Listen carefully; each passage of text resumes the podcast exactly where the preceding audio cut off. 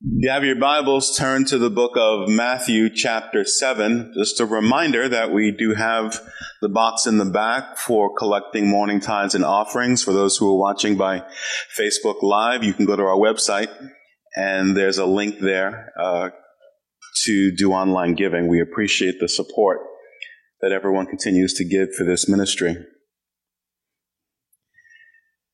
Matthew chapter 7, for those who can remember, um, we began this series in looking at the greatest sermon ever preached, the Sunday of Labor Day weekend. Well, today we conclude looking at this amazing, amazing message in talking about kingdom foundations.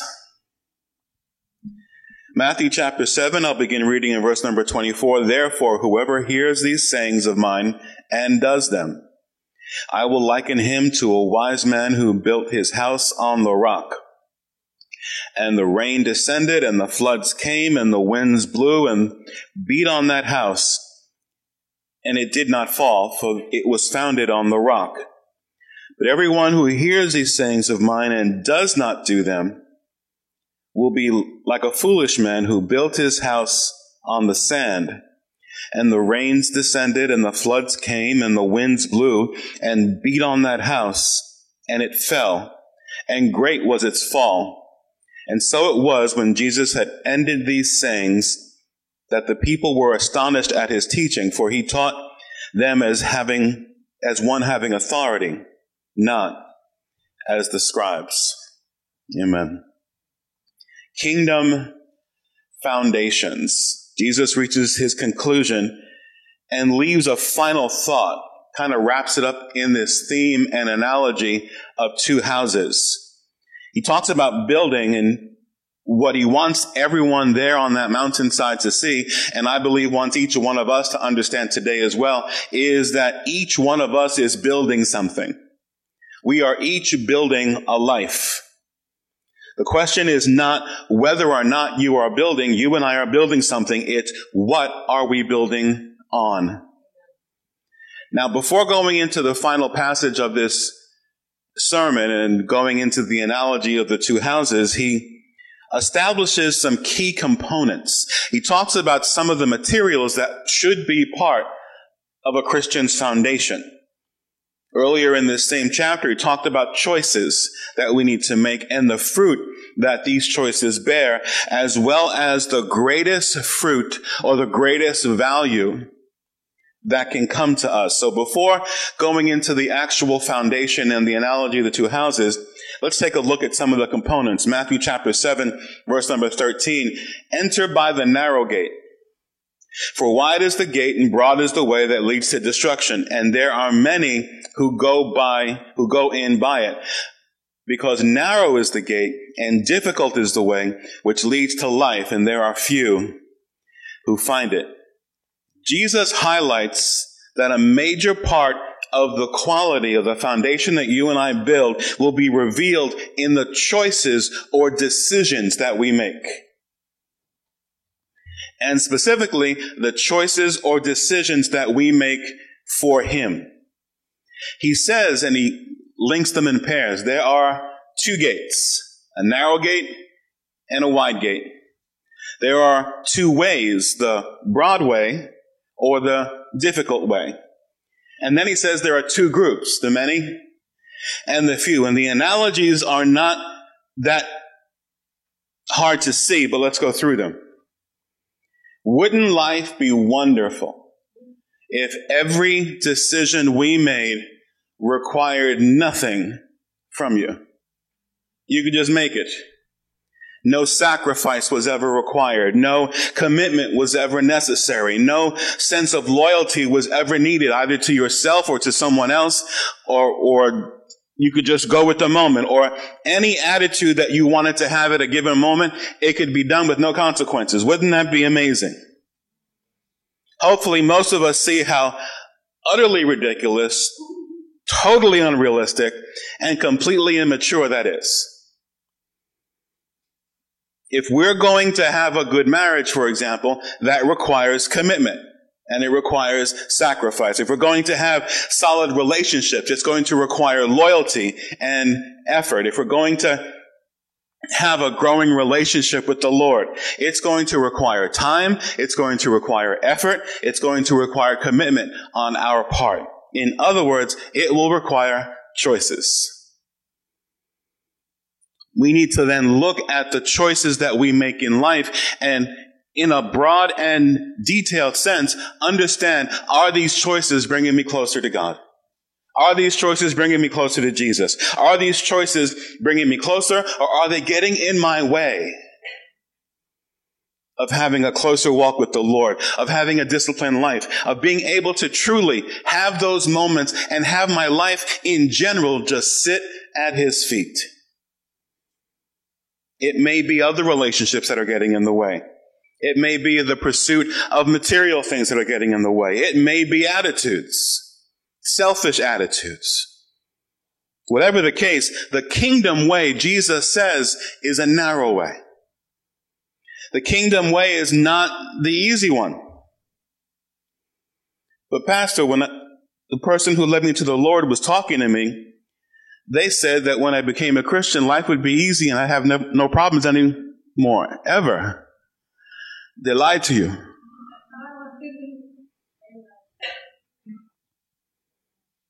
Because the kingdom way is the way that's often chosen by few. It might be commented on by many, but it's truly chosen by few. Oh, and by the way, there were two gates and two ways and two groups. It also says in that passage there are two destinations one that leads to destruction, and the other which leads to life. But then he talks about in the verses that follow about how these choices bear fruit. Matthew chapter 7, verse number 15. Beware of false prophets who come to you in sheep's clothing, but inwardly they are ravenous wolves. You will know them by their fruits. Do men gather grapes from thorn bushes or figs from thistles? Even so, Every good tree bears good fruit, but a bad tree bears bad fruit. A good tree cannot bear bad fruit, nor can a bad tree bear good fruit. Every tree that does not bear good fruit is cut down and thrown into the fire. Therefore, by their fruits you will know them. Now, many of us have heard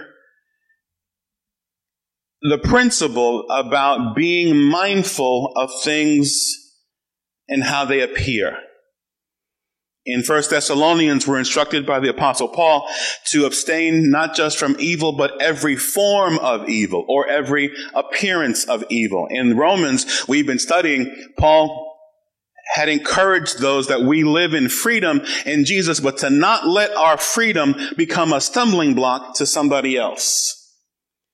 The images that we project do matter. Now here's the balance. We can spend so much time cleaning up the outward man, so much time making sure things look great, so much time making sure that things are fixed and how they are viewed, and so much energy in what other people see that we can get the idea in our minds that the goal from the beginning was just outward appearances. And that once we've reached the place of outward appearances, that we've arrived.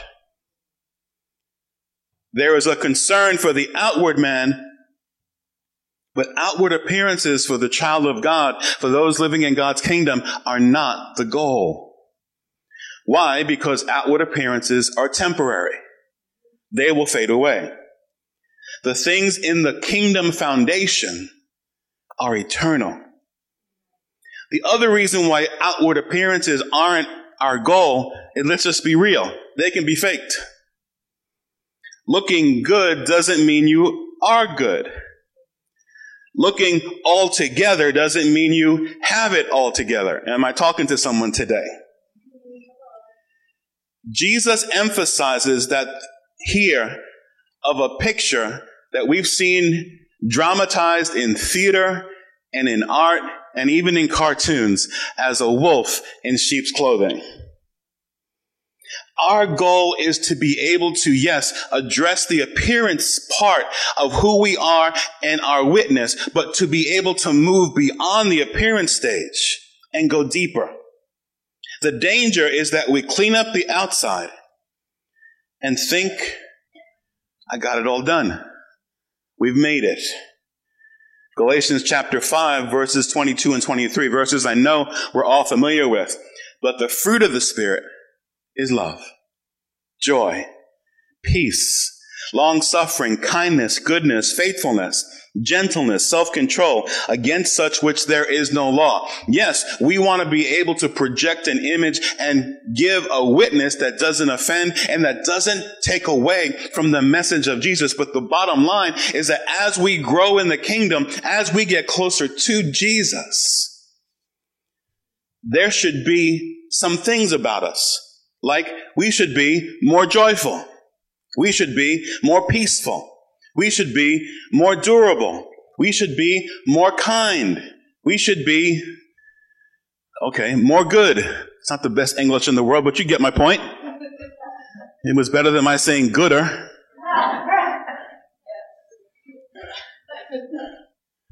We should be more faithful.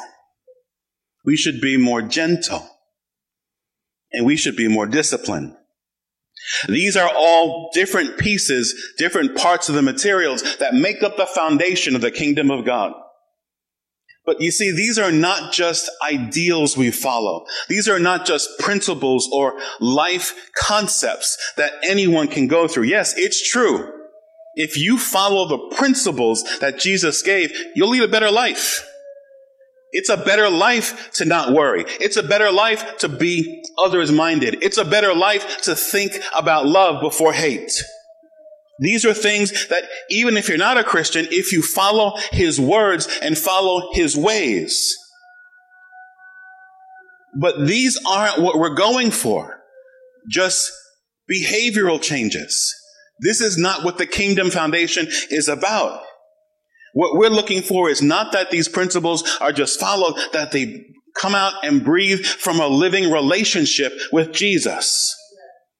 The relationship has to come first. Why? The very next verses in verse 21 of Matthew chapter 7. Because not everyone who says to me, Lord, Lord, shall enter the kingdom of heaven, but he who does the will of my Father Many will say to me in that day, Lord, Lord, have we not prophesied in your name, cast out demons in your name, done many wonders in your name?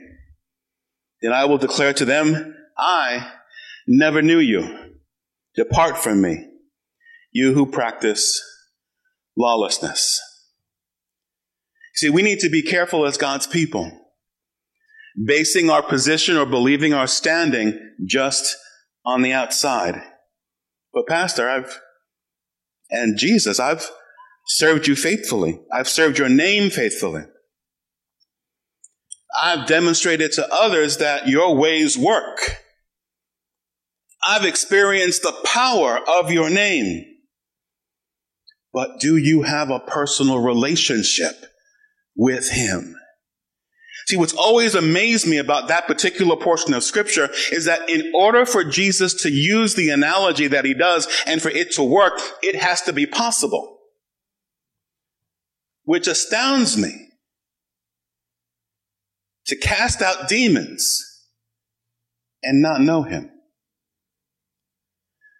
To have his healing power flow through you into the lives of others and not know him to have his power flow to you so that signs and wonders are worked in your presence and not know him. There's a simple word for that. It's sad. To know the power of Jesus, but to not know the person of Jesus. See, we believe in signs, but we don't believe in chasing signs. We believe in going after the King of Kings and establishing a living, breathing relationship with the one who died for you and me on Calvary. We believe in God's power. We believe in God's healing power, as was just testified to a moment ago. But we still believe in Jesus, even if the healing didn't come, because He is above what He can give us. He is the Lord of glory. We believe in his power. We believe in his power to deliver. But we seek something a whole lot deeper than just deliverance. Philippians chapter 3, verses I'm sure we all know, starting in verse number 10, that I may know him and the power of his resurrection and the fellowship of his sufferings, being conformed to his death, if by any means I may attain to the resurrection from the dead.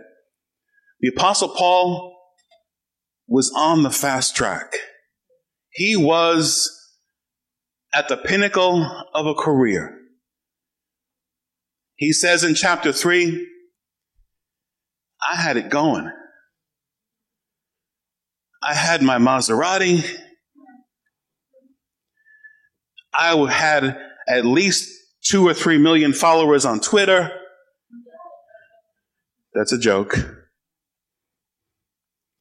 Circumcised the eighth day, the tribe of Benjamin, a Pharisee of Pharisees, concerning the law blameless. And he counted it all loss.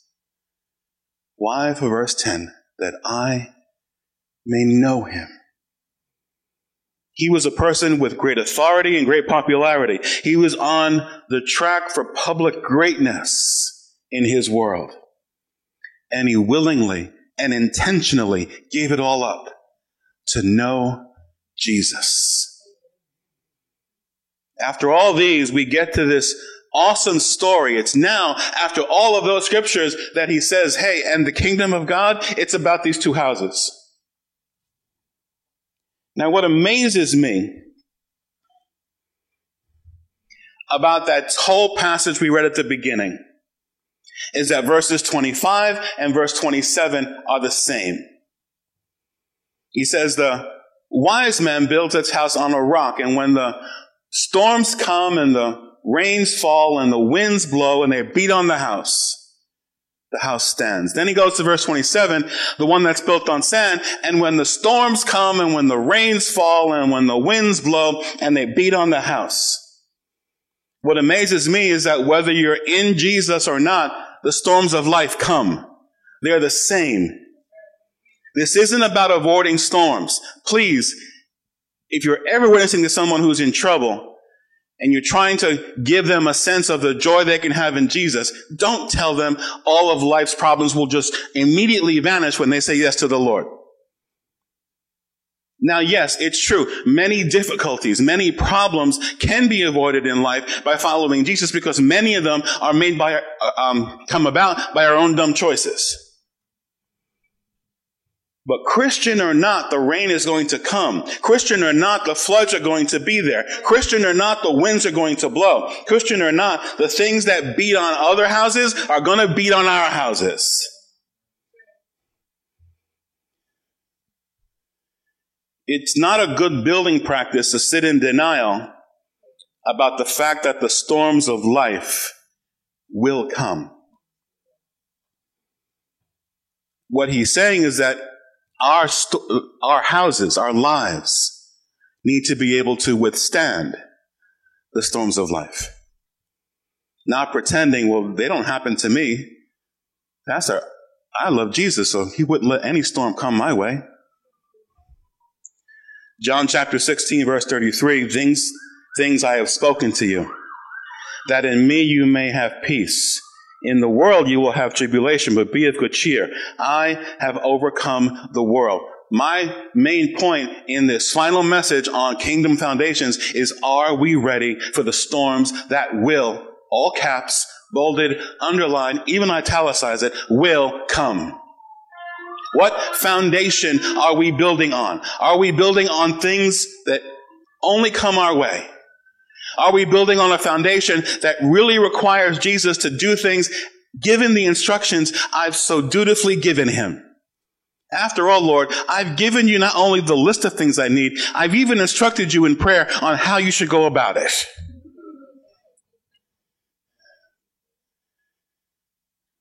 Earlier in his sermon, Jesus taught in verse in chapter 5 verse 44.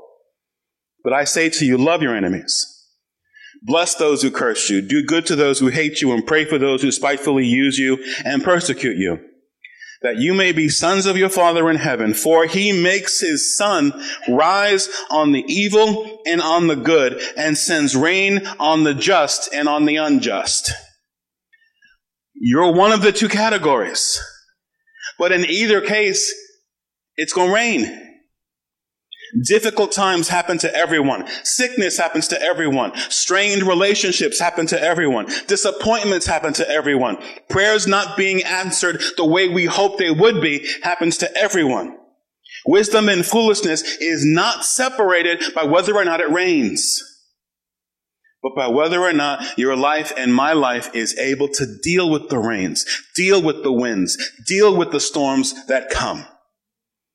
And it's because your life and my life is built on a rock. And that rock's name is Jesus. We would consider it foolishness to build a house with quality construction, nice wood floors, quality materials and fixtures, everything first class, and no roof. How much would you pay for that house? No roof. But pastor, why would I need a roof? It's I'm a Christian. It's not going to rain. People, it's going to rain. It's going to rain. So are we ready for the physical storms of life that come? Know, I have never in my adult life had the word back in my prayer life as much as it has been over the last year because of the issues I've had with my back. I would pray for, but never, and Lord, on the topic of my back, and then I'll pray for something else. So days go by and I'll be praying. Oh, and Jesus, on the topic of my back, physical storms come, but Jesus hasn't changed. He's still the same. Financial storms come. So many through this entire pandemic have seen ups and downs, have seen changes, have seen things happen that we never could have even thought, let alone prepared for. But does that take us away from that loving, breathing, giving relationship that is to walk with Him every single day? Are we ready for the emotional storms that come? Is it just me, or are people out there kind of nuts? Are people out there at times kind of mean? Not mean all the time, only when they're awake. I haven't found anybody who's mean to me while they're sleeping. Yet, Jesus hasn't changed. He's still saying, Bless those who curse you, do good to those who hate you. Because again, it's going to rain. It's not an if the storms come, it's a when the storms come. So how do we prepare for the storms of life? How do we take this uh, message that he gave and graft it into our kingdom foundation? Well, he made it clear at the beginning when he talked about the two buildings. Those who hear these words of mine and do them. And in the original language, the connotation there is literally commits one's life to them. You know the verses from James chapter 1, verse 22. Be doers of the word and not hearers only, deceiving only yourself. So we need to not just hear the words of this amazing sermon, the greatest one ever preached, but make it a part of our lives. Back in the beginning in chapter 5, when he talked about blessed are those who are humble, blessed are those who are peacemakers, blessed are those who are merciful. Those are the quality materials that come into our lives.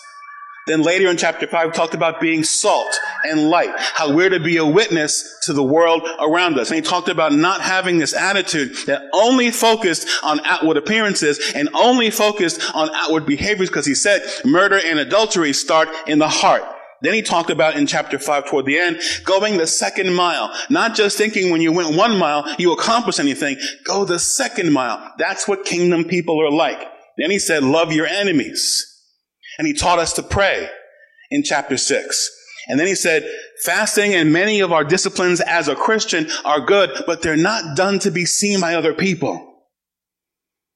And then he told us not to lay up treasures for ourselves in heaven. And reminded us you can't serve two masters. You can't serve this world and serve God. You can't serve God and money. And then he says, don't worry, he'll take care of you. Remember, his eye is on the sparrow. Then at the beginning of chapter 7, we talked about a few weeks ago, don't judge. And then last week about not just ask and it shall be given, or seek and you shall find, or knock and the door will be opened, but as in the case of little Sophia, we keep on asking. Amen. We keep on seeking. We keep on knocking. And then he talked about the narrow way, that there are two gates and two ways and that you will know them by their fruit. And just in case someone sees this entire list I just gave and think, yep, I've checked that off and checked that off, he then ends it with there will be people who'll be able to check it off, but I'll be able to say to them, I never knew you. These are the building blocks that start the foundation that will protect you and me from the storms of life. Because it's going to rain. No one wants it to rain. No one wants it to rain. No one wants the issues of life. We were at home talking the other day about when you get to heaven, who do you want to have a conversation with? And it might be family members who've gone on, or different famous people who've been an influence that you've admired, or mentors or teachers in the faith. For me, I, my, my first person I want to have a sit down conversation with is Adam. You had one job. You see the tree in the middle? Stay away. You had one job. What were you thinking? I'm going to make a beeline for Adam, but I sense there'll be a line. But whatever it is, the rain can hurt. It can unsettle. It can leave us shaken. It didn't just say that the rain, like some pleasant uh, summer rain, gently fell upon the roof, making sweet tinkling noises as it fell to the ground. No, it said it beat on the house. Anyone ever felt beaten up by life? So what's part of our foundation when those moments come? 1 Peter chapter 5, beginning in verse number 6. Therefore, humble yourselves under the mighty hand of God that he may exalt you in due time. And verse 7, church, casting all your cares upon him because he cares for you. How many know Jesus cares for you? How many know there's no love like the love of Jesus? There's no protection like the protection of Jesus. There's no provision like the provision that Jesus made. There's no being embraced by anyone than the way Jesus embraces his people. So are you ready for the rain? We've, yesterday was a gorgeous day. And today the sun is shining, but later it's supposed to rain and rain heavy. I'm hoping you will be under a roof when that happens. But I don't know what life has for any of us in the coming days. I was going through different notes of mine and I keep track of the messages I preached. And I was looking at the message I preached back in February before we heard the word pandemic. And I was thinking about anything but it rains. And sometimes it rains hard. And sometimes it rains steady. And sometimes it's unrelenting. And with the rain come the winds. And they lift everything in, in the neighborhood that's not tied down. And we find out that in the end, it's Jesus. I need Jesus. I need his people. I need the body of Christ. God has made that clear. But I need Jesus. I need Him. Stand with me, please. And if now you want to talk to Adam when you get to heaven, you can get behind me.